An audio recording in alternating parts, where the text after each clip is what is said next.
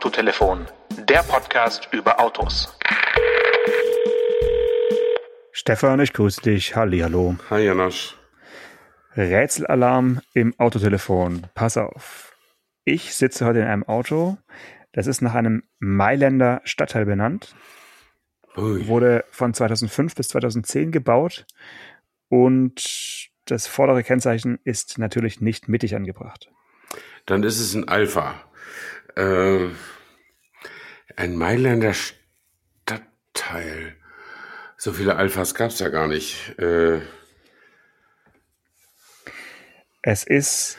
auf jeden Ähm, Fall ist es ein Alpha, oder? es ist auf jeden Fall ein Alpha, Ja. korrekt. Jawohl. Es äh, ist, ich würde sagen, ein Coupé mit etwas verlängertem Heck. Ah, man Brera. könnte- Nee. Jawohl. Echt? Hast du auch einen, 2005 bis 2010, ich habe den für älter gehalten. Ja, das ist ein, äh, wie sagt man, ein junger Klassiker. Ja. Und Ah, ja. davon hätte ich gerne drei Stück in der Garage stehen. Warum genau drei? Ja, Tricolore, einen Ach roten, so, einen weißen, einen grünen. ja, schön. Äh, das fand ich immer ein tolles Auto. Äh, Zum Angucken, oder? Ja, zum Angucken, weil es fuhr halt nicht so gut, weil es so irre schwer war. Aber ähm, äh, ein super, super Wagen, auch mit diesen äh, sechs Scheinwerfern da, ne? Jeweils drei auf jeder Seite. Ja. Ähm, das fand ich toll, also üppig designt äh, und ich fand es auch immer klasse. Das war ja, hat ja nicht nur den Brera betroffen, weil dieses, wie nennt sich das bei einfach das Scudetto, dieser Sch- Scudetto, das Sch- Schildchen. Schildergrill, Mhm, mhm. also ein auf die Spitze gestelltes Dreieck, äh, wer nicht so vertraut ist mit Alpha Killer Grills und sehr sehr groß ist und deswegen reicht es halt bis unten und da wo eigentlich das Nummernschild hin muss. Und dann haben die irgendwie freundlich gefragt, ob man nicht das Nummernschild ausnahmsweise auch mal an die Seite des Autos machen kann und nicht in die Mitte. Und Äh. siehe da, sie haben es äh, durchgesetzt bekommen. Ja, weißt du, weißt du, wie sie das gefragt haben? Da haben sie sich mal äh, die Verordnung, äh, die Fahrzeugzulassungsverordnung äh, angeschaut und sind dann auf Paragraph 10 gestoßen. Der heißt Ausgestaltung und Anbringung der Kennzeichen. Mhm. Und da steht nichts davon, dass du ein Kennzeichen mittig anbringen musst, sondern da steht nur, in welcher Höhe und also nicht äh, unterhalb des ähm, äh, der Bodenfreiheit und so weiter und nicht mehr als 30 Grad äh, im Vergleich zur Fahrtrichtung äh, geneigt sozusagen. Mhm. Also das ist alles da festgelegt, aber ob das jetzt mittig angebracht wird oder nicht, ist völlig egal. Das hat sich irgendjemand mal ausgedacht. Ich weiß gar nicht, seit wann das plötzlich mittig wurde. Ähm, früher waren die häufig an den Seiten, die Kennzeichen, und mhm. Alfa Romeo hat tatsächlich als einzige Marke äh, es so durchgezogen, sogar bei den Kleinwagen, beim Mito, den es ja mal gab, Ja. das natürlich dann seitlich anzubringen. Also es liegt, äh, wie du gesagt hast, an diesem Kühlergrill Mhm. und äh, vielleicht auch einfach am Selbstbewusstsein der Alpha-Designer, die einfach gesagt haben, unser Kühlergrill ähm, soll nicht verdeckt werden. Das könnten ja auch ganz andere Hersteller machen, aber Mhm. du hast vollkommen recht. Man, man denkt so, es ist wie so eine äh, Urban Legend, dass es äh, eine Sondererlaubnis sei, die Alpha da hat, aber die Sondererlaubnis, die steht quasi nicht in der Verordnung. Deswegen so, haben kannst du auch bei deinem Ja. Berlingo morgen das Kennzeichen auf die Seite kleben. Okay. Ja, ich, dann, dann ist ja, dann ist ja gut. Ich dachte, die werden, die haben einfach nur besonders kreativ im Regelbuch gelesen, sozusagen. Ja, ja, ja. ja. ja. Mhm. Äh, und diese äh, drei ähm, Scheinwerferchen also auf, auf jeder Seite, die kommen jetzt ja so ein bisschen zurück mit dem Alfa Romeo Tonale, äh, den ich diese Woche noch äh, drehen werde und fahren werde. Deswegen auch heute das äh, Autorätsel mit einem Alpha, Mhm. weil ich mir so ein bisschen die Designhistorie nochmal zu Gemüte geführt habe Ja, und ja. wirklich sagen muss, dass äh, ja man kann davon halten, was man will, von der Qualität oder auch nicht. Aber designmäßig sind die Alphas schon größtenteils einfach sensationell gezeichnet. Das muss man schon sagen. Ja, ja, also ich, ich habe da auch nichts dagegen. Und wie gesagt, diesen Brera, ich habe es mir gerade nochmal äh, in der Google-Bildersuche auf den Schirm geholt und ist sogar ein blauer dabei, nicht nur rot. Ähm, das ist das ist schon schick, ja. Also da konnte dann der Scirocco äh, so ein bisschen abstinken als, äh, ne? Ja, als, ja, als, platt, als plattgedrückter Golf. ja. Also ja. da hat man schon einfach einen anderen Pinselstrich äh, Mhm. auf jeden Fall sich getraut in, in Italien. Genau. Ja, schön. Ähm, lass uns aber jetzt nicht zu viel über, über Alpha und äh, den Tonale sprechen, weil da haben wir dann sonst nächste Woche nichts Mhm. mehr, über das wir reden können. Deswegen nur als kleine, als kleine Vorschau sozusagen. Ähm, eine kurze Meldung vorneweg, äh, die uns natürlich traurig stimmt. Vielleicht können wir kurz mal traurige Musik einspielen, wenn du es nicht magst, aber ein bisschen Dramatic Piano wäre vielleicht ganz gut. Äh, Drei Jahre nach unserem famosen Start äh, in der Radio Bob App sind wir jetzt also offiziell äh, als Klassiker des, der Podcast-Welt äh, rausgeflogen aus der Podcast-App von Radio Bob. Was äh, hältst du von dieser mh, Meldung? Ja, also als wenn sie mich jetzt überraschen würde, aber ich bin natürlich immer noch erschüttert, äh, dass das nur nicht mehr läuft. Äh, wobei, wenn wir ehrlich sind, so durchschlagend war es, glaube ich, nicht, ne?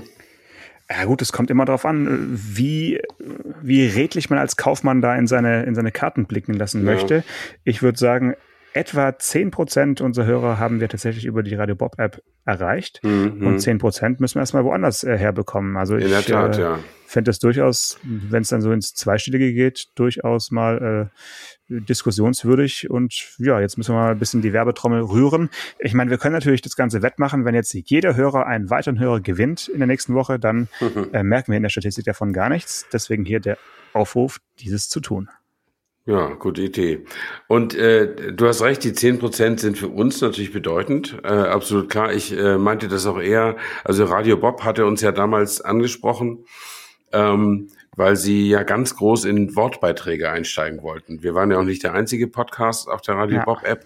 Da war noch was mit äh, Motorradreisen und mit Bierverkosten und so diese ganzen Grillen, äh, genau. Äh, Grillen und so. so klassische ja. Männerthemen. Männerthemen. Ich glaube, außer außer irgendwie Pin-Up Girls äh, hat kein Klischee gefehlt. Ja, äh, aber trotzdem, also wann immer ich mal in die Radio Bob App reingehört habe, lief da halt immer irgendwie Rockmusik und äh, es, es war nicht so einfach, die Podcasts zu finden. Also man musste aktiv danach suchen, hatte ich das Gefühl. Mhm. Und ich glaube dann, dass daran ist diese Offensive vielleicht auch ein bisschen gescheitert. Also schwierig. Ne? Also wenn du jetzt so ein reiner Musikstream-Sender bist und dann sagst du den Hörern, guck mal, jetzt haben wir hier 30 Minuten, 30-minütige Wortbeiträge oder noch länger ist vielleicht auch nicht das Richtige gewesen. Also ich fand es damals eine sympathische Idee. Ich fand es natürlich auch toll, dass so eine bekannte Medienmarke ausgerechnet auf uns aufmerksam geworden ist.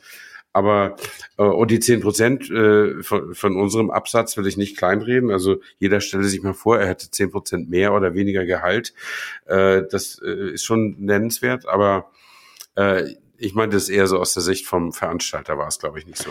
Der Burner. Ja, ich meine, sie haben uns halt genutzt, um ihre, äh, ihre App zu starten, auszuprobieren, äh, zu perfektionieren, würde ich sagen. Inzwischen haben sie zwölf oder dreizehn eigene Radio Bob Original Podcasts genau. und mhm. äh, die sind natürlich speziell für ihre Hörerschaft auch dann sehr Metal und äh, Hardrock lastig. Mhm.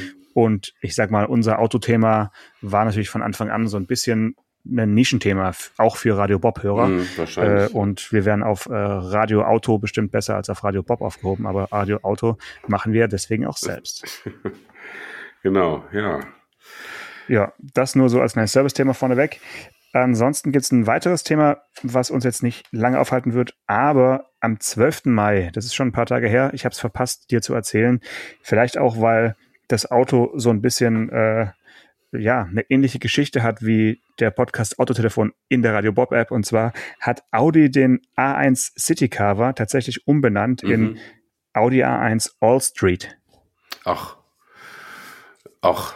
Das ja, ist ja, langweilig. So. Ja, das habe ich ja, gar also, nicht mitgekriegt. Ja. ja, siehst du, also ich meine, City Carver haben ja schon ein paar Mal drüber gesprochen mhm. über das Auto, also wahrscheinlich häufiger als äh, es angemessen wäre, über dieses Modell zu sprechen, aber es handelt sich hierbei um einen etwas höher gelegten, bisschen robuster designten Audi A1. Und der hieß also im ersten, in der ersten Hälfte seines Modellzykluses City Carver, ein Beiname, an dem man sich nicht so richtig gewöhnen konnte, glaube ich. Und du weißt ja, wie die anderen Audi-Modelle heißen, die in so einem Look rumfahren. Die heißen All Road.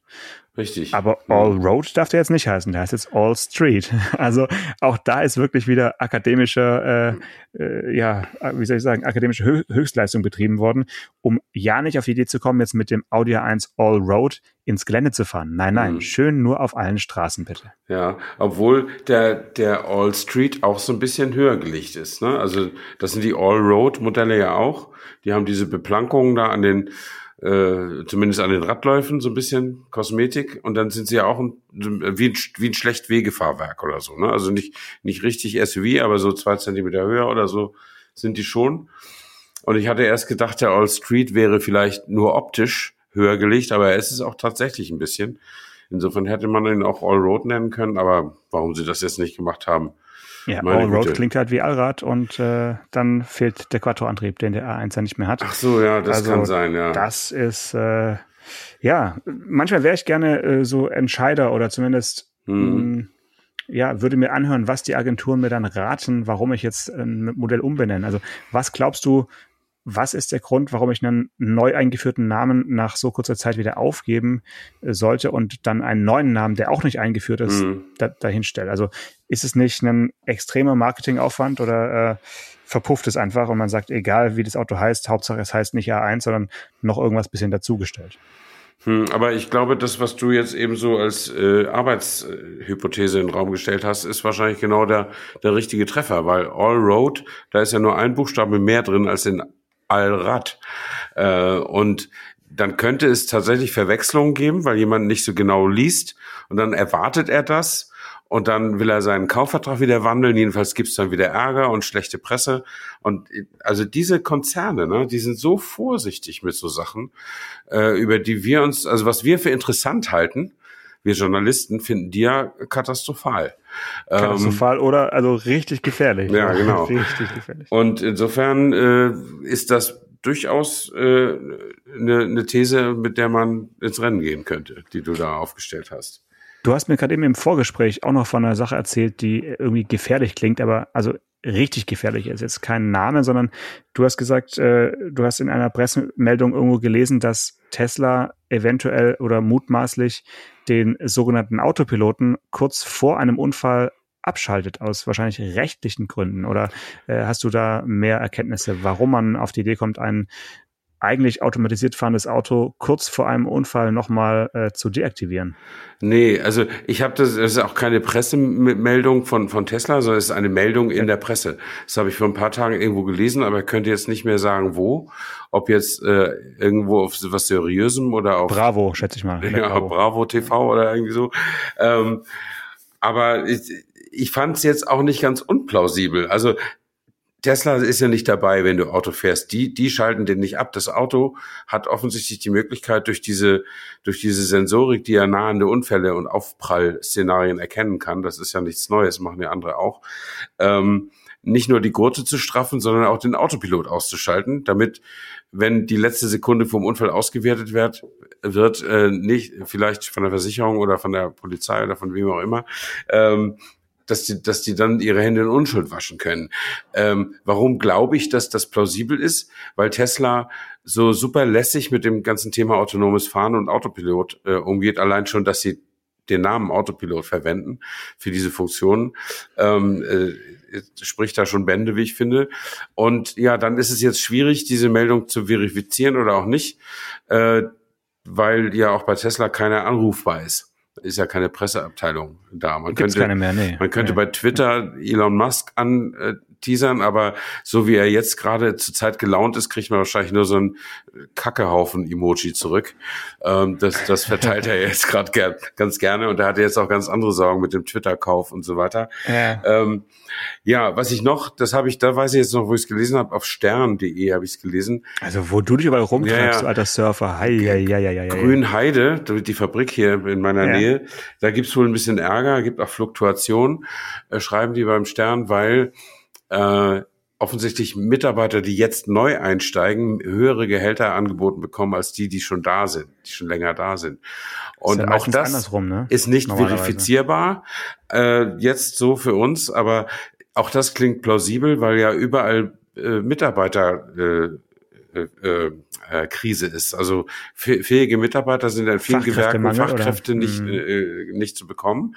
Und dann mhm. muss man halt manchmal etwas tiefer in die Tasche greifen oder bessere Bedingungen schaffen. Äh, ich hatte neulich mal zu tun mit einem Elektriker. Also der hat einen Betrieb, der prüft elektrische Sicherheit in Unternehmen. Ähm, und ähm, der hat irgendwie so zwölf oder 15 Angestellte, sucht noch mehr. Und dann habe ich ihn mal gefragt, was, was verdient man denn heute als, äh, als Elektriker? Wenn ich jetzt so 30, Mitte 30 wäre und Elektrikergeselle, mhm. was kann ich so verdienen? Mhm. Und dann sagt er, je nach Gegend und je nach, äh, je nach äh, Auftraggeber und so zwischen 3.000 und 4.500 Euro im Monat.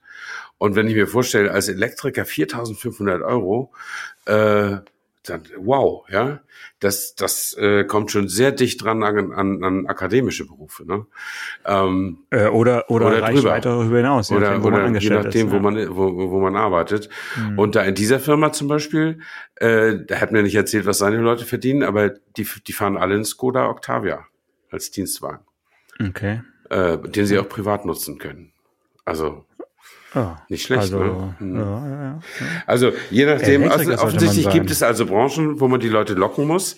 Und wenn man jetzt ein nagelneues Auto, eine nagelneue Autofabrik in den Märkischen Sand gestellt hat, ähm, wo jetzt auch nicht so wahnsinnig viele Auto, Auto Produktionsfachkräfte wohnen, äh, muss man natürlich sehen, dass man die Leute rankriegt, wenn man das Ziel erreichen will, mal 500.000 Stück da im, im, Jahr zu produzieren mhm. und auch noch ein mhm. Batteriewerk daneben setzt.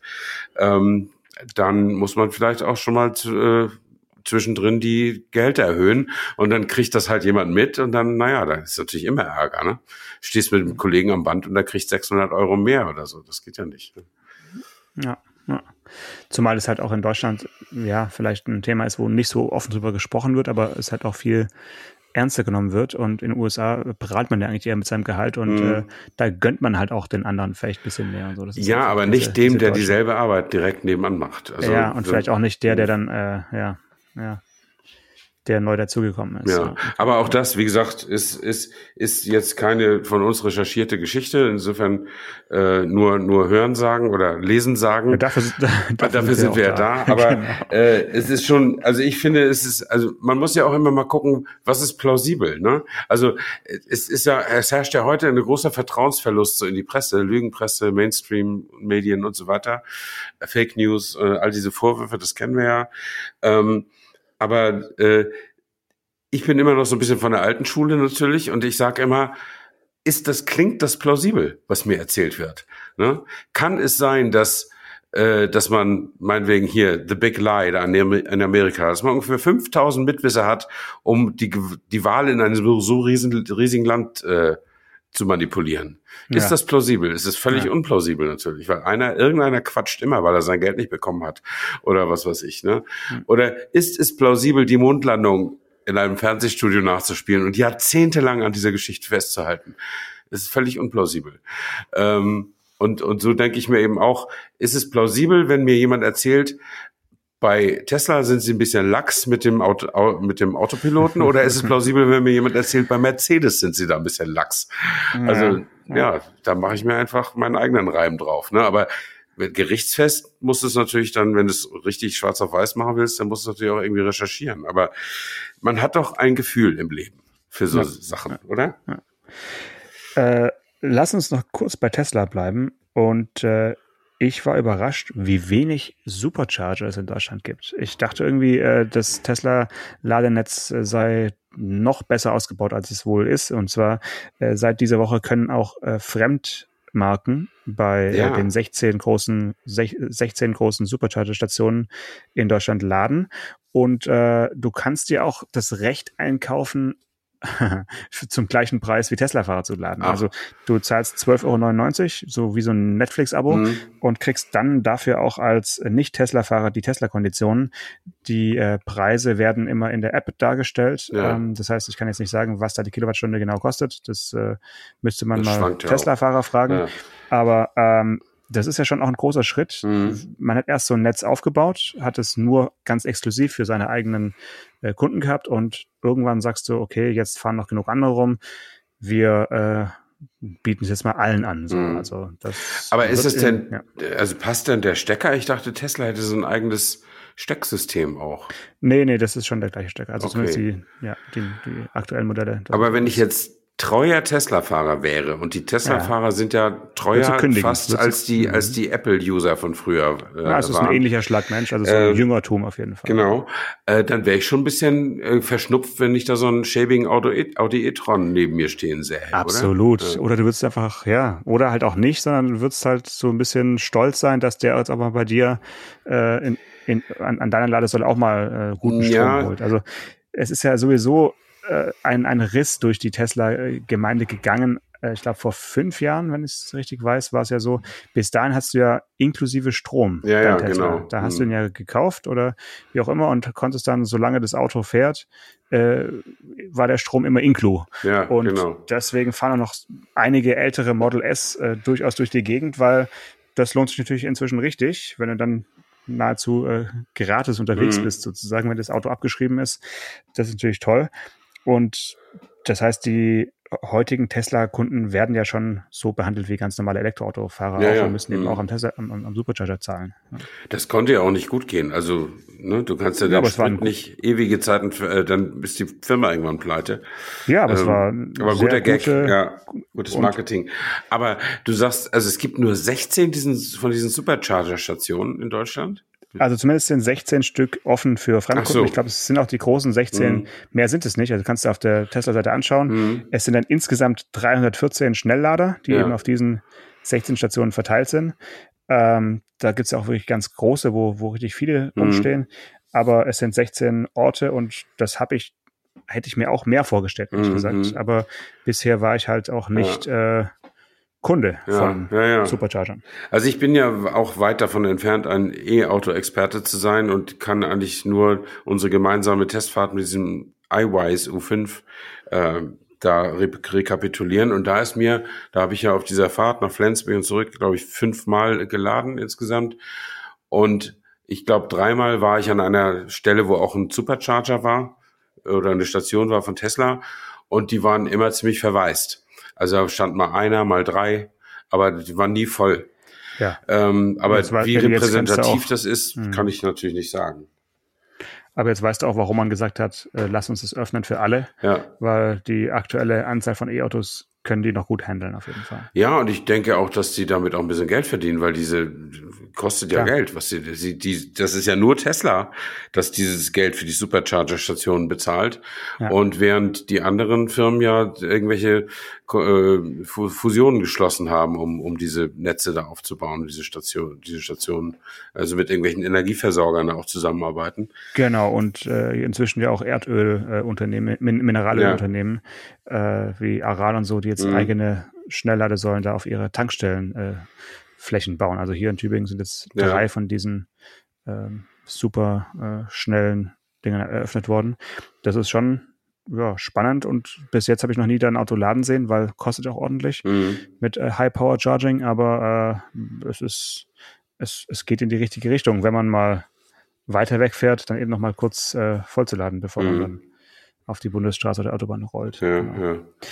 Äh, apropos Rollen und schnell sein, mm, du als alter Kombi-Hase hast ja bestimmt mitbekommen, mhm. dass äh, bisher der AMG E63S der schnellste Kombi auf der Nordschleife war und äh, jetzt seit äh, kurzer Zeit plötzlich ein BMW M3 Touring und zwar äh, getarnt, also der, der kommenden Generation, diesen Rekord gebrochen hat. Und ich weiß nicht, was deine Nordschleifenzeit ist, Stefan, aber sieben Minuten 35 Sekunden würdest du auch locker schaffen. Äh, 735 um mal ganz genau zu sein, für einen M3 Touring. Also ich finde an dieser Nachricht am besten, dass es wieder einen M3 Touring gibt, oder? Das gab es doch bislang eine Zeit lang gar nicht, oder? Ein M3 Kombi? Äh, ruf doch mal in München an. Ich habe äh, je, jede Übersicht verloren ja. der Modellpalette. Wie auch immer. Ja, was da, wie ähm, und wo, aber jetzt gibt's jedenfalls wieder. Beeindruckende zehn Sekunden schneller ist der E63S äh, was sicherlich an dem kompakteren Zustand und dem besseren Gewichts- und Leistungsverhältnis liegt. Aber ja. ich würde mal vermuten, dass der E63S eine höhere Bruttoleistung hat als der M3. Ähm, wie dem auch sei, das ist äh, beeindruckend. Ich, ich sehe diese Geschichten mit den Nordschleifenrunden immer sehr gern, aber ich muss ehrlich sagen, dass ich äh, diese Kleinstkategorisierung, wer hat das schnellste SUV, wer hat den schnellsten Kombi, wer hat das schnellste Cabrio, was weiß ich, die finde ich dann auch so ein bisschen, naja, also, äh, aber es finden immer die gut, die es gerade geschafft haben und die, die das nicht haben, die meckeln dann immer so ein bisschen.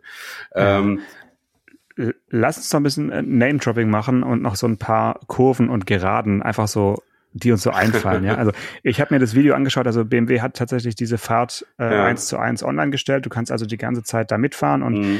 ich habe so ein bisschen auf äh, Topspeed geachtet und äh, jeder weiß ja Döttinger Höhe dann, also wenn es wieder Richtung Stadtziel ja. geht, äh, was kommt dann? Ähm, Antonius Buche und, und, und Tiergarten, da mhm. die, die Ecke. Da ist also der Tacho bei 288. Ja. Mm, das ist in einem Serienkombi natürlich schon äh, holler die Waldfee. Ja. Äh, aber ich glaube, damit hat er es nicht geholt, sondern er hat es halt eher in den engen Kurven geholt und da, wo er definitiv leichter ist als ein AMG E63 ja, S, das, das, das da, denke ich auch. 10 Sekunden geholt haben. Ne? Ich würde sogar vermuten, dass der AMG auf der Döttinger Höhe, die immerhin ja drei Kilometer lang ist, wo man das also, also auch wirklich ausfahren kann, äh, dass der sogar noch einen Tick schneller dann ist. Aber man holt das eigentlich natürlich in diesen 73 Kurven oder so, was die, was die Nordschleife hat. Ja, Wahnsinn. Ne? Und äh, die Döttinger Höhe, du sagtest das, glaube ich, auch ganz richtig mit Antonisbuch und Tiergarten. Also das sind so Sachen in, im, am Ende der Döttinger Höhe sozusagen. Ja, da, und da ist, dann wieder Richtung Bremsen irgendwann geht, genau. Genau, da ist eine, da ist eine wirklich fiese Stelle. Du fährst da also Vollstoff lang und dann ja. siehst du eine Brücke, da musst du unter durch und dann geht es ganz zart nach links. Genau. Ähm, aber wenn du da, wehe, wenn du das nicht richtig triffst, weil du bist ja eben selbst mit deinem, keine Ahnung, mit deinem Golf GTI bist du ja schon auf über 230 oder sowas dann. Äh, das ist dann schon sehr schnell, wenn du dann die falsche Entscheidung triffst. Und an der Stelle, äh, da fährt man dann, also der, der richtige Rennfahrer fährt da weiter, ohne zu lupfen. Und ja. dann, dann gibt's noch so eine Links-Rechts-Kombination, bevor es dann wirklich wieder ans Bremsen genau. geht. Ne? Ja. Ähm, und an dieser Stelle, da ist ein spektakulärer Unfall passiert beim 24-Stunden-Rennen jetzt äh, vor ein paar Wochen. Da sind ein Porsche und ein Audi R8, glaube ich, aneinander geraten. So ganz leicht haben sie sich berührt. So die sind wirklich Kopf an Kopf gefahren sozusagen und dann ist der, ich glaube, den Porsche hat es dann wirklich in die Leitplanke gefeuert und der Audi konnte weiterfahren. Und das Spektakuläre daran war, das waren beides nicht nur Profi-Rennfahrer, sondern beides, das waren Brüder. Äh, Laurenz Fantor musste sein Rennen aufgeben im Porsche und Dries Fantor im, im Audi. Ich glaube, der war sogar am Ende in der siegreichen Mannschaft. Das weiß ich aber nicht mehr so genau. Äh, also wahrscheinlich war die Stimmung in der Familie an dem Abend so ein bisschen getrübt. Aber es ist nichts passiert, außer dass das Auto halt hin war. Ja. Okay, warte kurz. Jetzt haben wir alle Elektroautofahrer und Tesla-Fahrer auf jeden Fall verloren in der Folge. Das Aber ich finde es schön, nichts. dass wir Ha? Das gar nichts. das finde ich schön, dass wir, dass wir den Bogen nochmal äh, da nochmal spannen konnten. Und tatsächlich habe ich überlegt, ist es berichtenswert, wie du gesagt hast, der schnellste Kombi und so weiter und so fort. Und überhaupt äh, ist die Nordschleife noch was, worüber man sprechen muss. Ähm, naja, äh, wir sind auch nicht, auch nicht mehr die Jüngsten, ja, sage ich jetzt mal. Ich glaube, es gibt ganz, ganz viele Leute, denen es kompletto egal ist. Äh, und ähm, ja, aber das kann sein. Aber ich empfehle noch mal eins. Das habe ich jetzt extra noch mal nachgeschaut. Es gibt ja den absoluten Rekord auf der Nordschleife, den ja den ja Porsche hält mit diesem Le Mans Rennwagen 919 Hybrid, äh, den sie vor, weiß nicht, zwei drei Jahren dann noch mal so gebaut haben, wie sie es gerne hätten. Also abseits von jedem Reglement. Und damit ist dann Timo Bernhard, einer der Werk Werksfahrer, fünf Minuten 19,55 gefahren. Ja, und wenn du das Video siehst, jetzt auf der Onboard-Perspektive, dann denkst du, das ist ein normaler Nordschleifenfilm und jemand hat das schneller gestellt, weißt du? Ja, 1,25. Das ist so wahnsinnig schnell, dass man wirklich fragt, wie kann das Gehirn das alles so schaffen, ja, das ja. Gehirn des Fahrers. Äh, das ist abenteuerlich und das ist, das ist fast eine Minute unter der äh, der fast 35 Jahre alten Rekordrunde von Stefan Belloff damals. Ähm, also es ist so weit von jenseits von Gut und Böse, dass es wahrscheinlich nie wieder unterboten wird. Äh, unglaublich. Äh, dass er, und er hat es, soweit ich weiß, hat er zwei oder drei Versuche gemacht, weil er bei den ersten beiden nicht, nicht zufrieden war und irgendwann hat er dann gesagt, nee, jetzt ist aber auch gut. Ähm, Wahnsinn. Das ist wirklich, äh, und das ist was, das ist was, was mir aber wirklich gefällt. Das ist so modernes Rodeo-Reiten, wie ich finde. Also das, mhm. das gefällt mir schon gut. Ob nun wo wirklich jedes, jedes äh, SUV unter zwei Tonnen da auch noch eine Kategorie haben muss, weiß ich nicht. Aber wenn es der Wahrheitsfindung dient, schadet ja auch keinem. Ja, oder auch so schnellstes Elektroauto und sowas oder schnellstes Serienelektroauto. Da ja, gibt's ja auch ja. dann immer so diese, diese kleinen Kämpfchen. Äh, wir werden mit einem Auge draufschauen und äh, können ja versprechen, dass wir jetzt nicht jede Fahrzeugkategorie immer hier groß vermelden. Nee. Äh, aber in dem Fall, ähm, gerade für Kombi-Freunde wie uns, ja. ist es doch ganz wichtig. M3 Touring so, ist schon cool. Ja. Ne? Also gleich zack bestellen und los jetzt.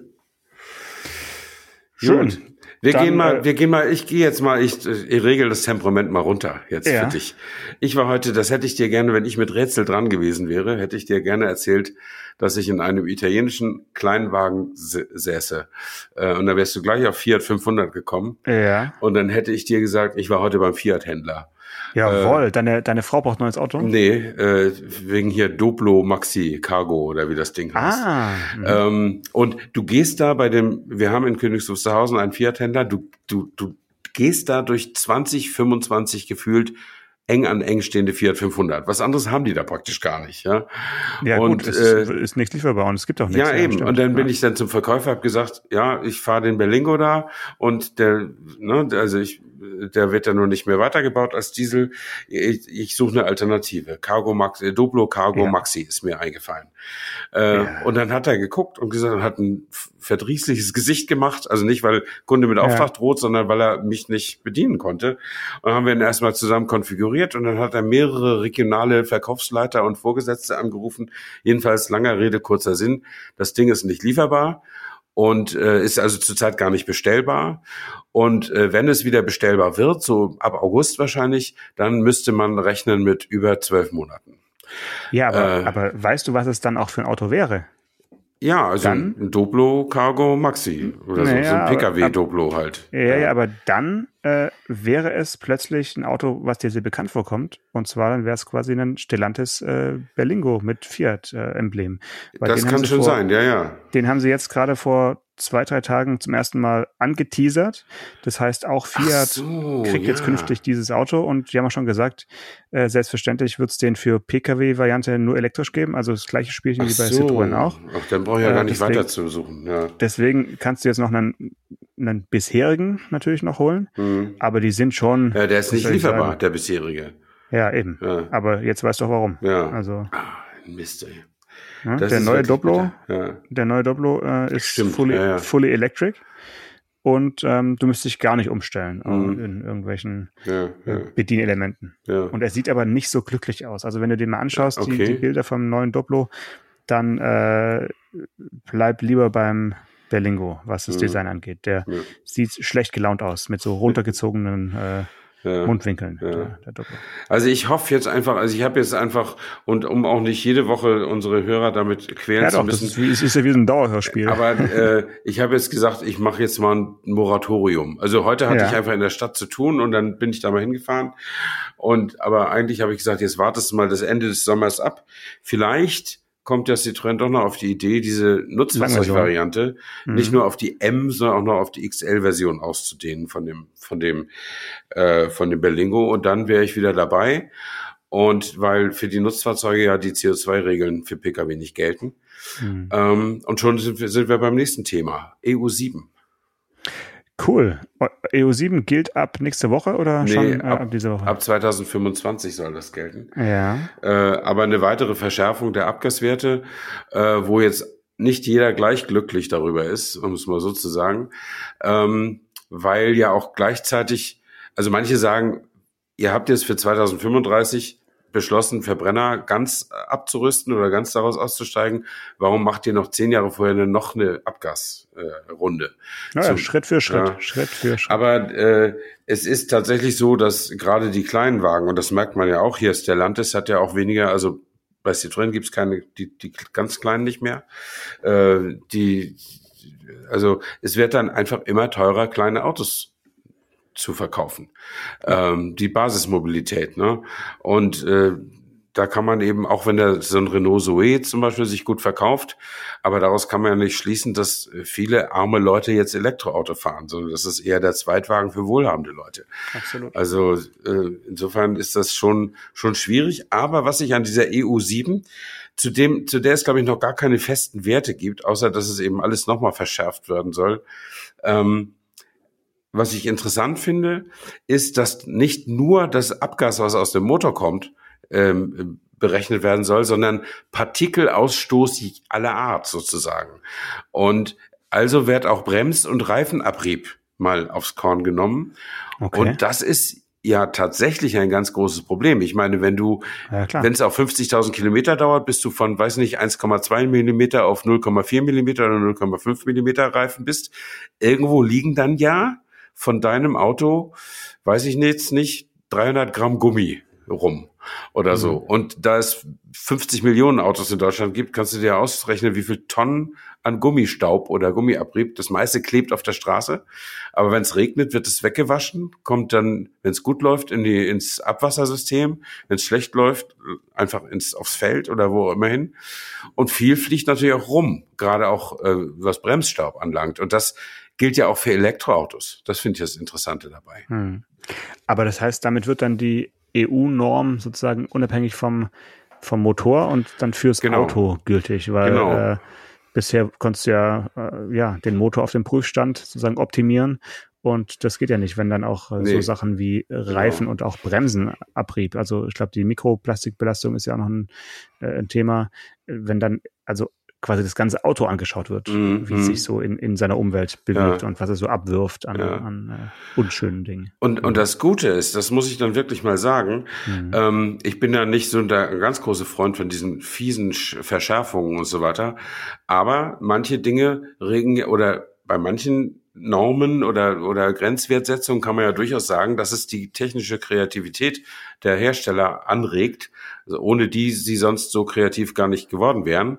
Ähm, es gibt offensichtlich jetzt schon, zumindest so im Forschungsbetrieb, so Lösungen, wie man Bremsstaub und auch Reifenabrieb während der Fahrt abfangen kann. Also dass der nicht, dass der nicht in die in die äh, Umwelt entweicht, sondern mhm. zumindest zum größten Teil irgendwo in so ein Filtersystem eingesaugt mhm. oder eingesammelt mhm. wird.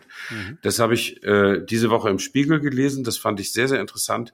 Ähm, und äh, dieser Filter, gerade beim Bremsen, da, da müsste man so eine Nut in die Bremsscheibe oder sowas fräsen, dann sammelt sich das da und dann wird das irgendwie, äh, kann das da irgendwie vom im Bremssattel irgendwie in so einen speziellen Filter reingesaugt werden oder wird reingedrückt durch die Fliehkraft, keine Ahnung. Und alle 30.000 Kilometer muss dann dieser Filter mal äh, ausgetauscht ah, da freut sich die Werkstatt für einen großen Service. Sehr gut. Ja, das ist einmal so und dann, du hast natürlich den Müll hast du ihn immer noch, ne? Aber er fliegt halt nicht mehr so rum. Du kannst ihn ja, klar, du hast ihn halt gesammelt. Sachgerecht entsorgen. Ne? Und die Elektroautofahrer, die gedacht haben, sie müssten nie wieder zum Service, weil sie ja immer nur re rekuperieren und keine Bremsen benutzen, müssen dann trotzdem wieder äh, hinfahren. Und, äh, naja, aber seltener, naja, weil sie nutzen ja trotzdem müssen keine auch irgendwie, ja? müssen auch was zu tun haben. Deswegen, ich finde es cool, wenn da einfach an jedem Rad auch so ein, so ein kleiner HEPA-Filter und so ein kleiner Sauger, dann wie so ein Saugroboter, äh, immer äh, schön den, den Reifenabrieb und, und alles einsaugt und dann musst du da so die Beutel wechseln. So, dann kannst du ihn bestellen und, und ja, super. Nee, da freue ich mich drauf. Aber ich ähm, glaub dir das nicht, dass du dich darauf freust. Äh, doch, doch. Du ich klingst so, klingst so unernst.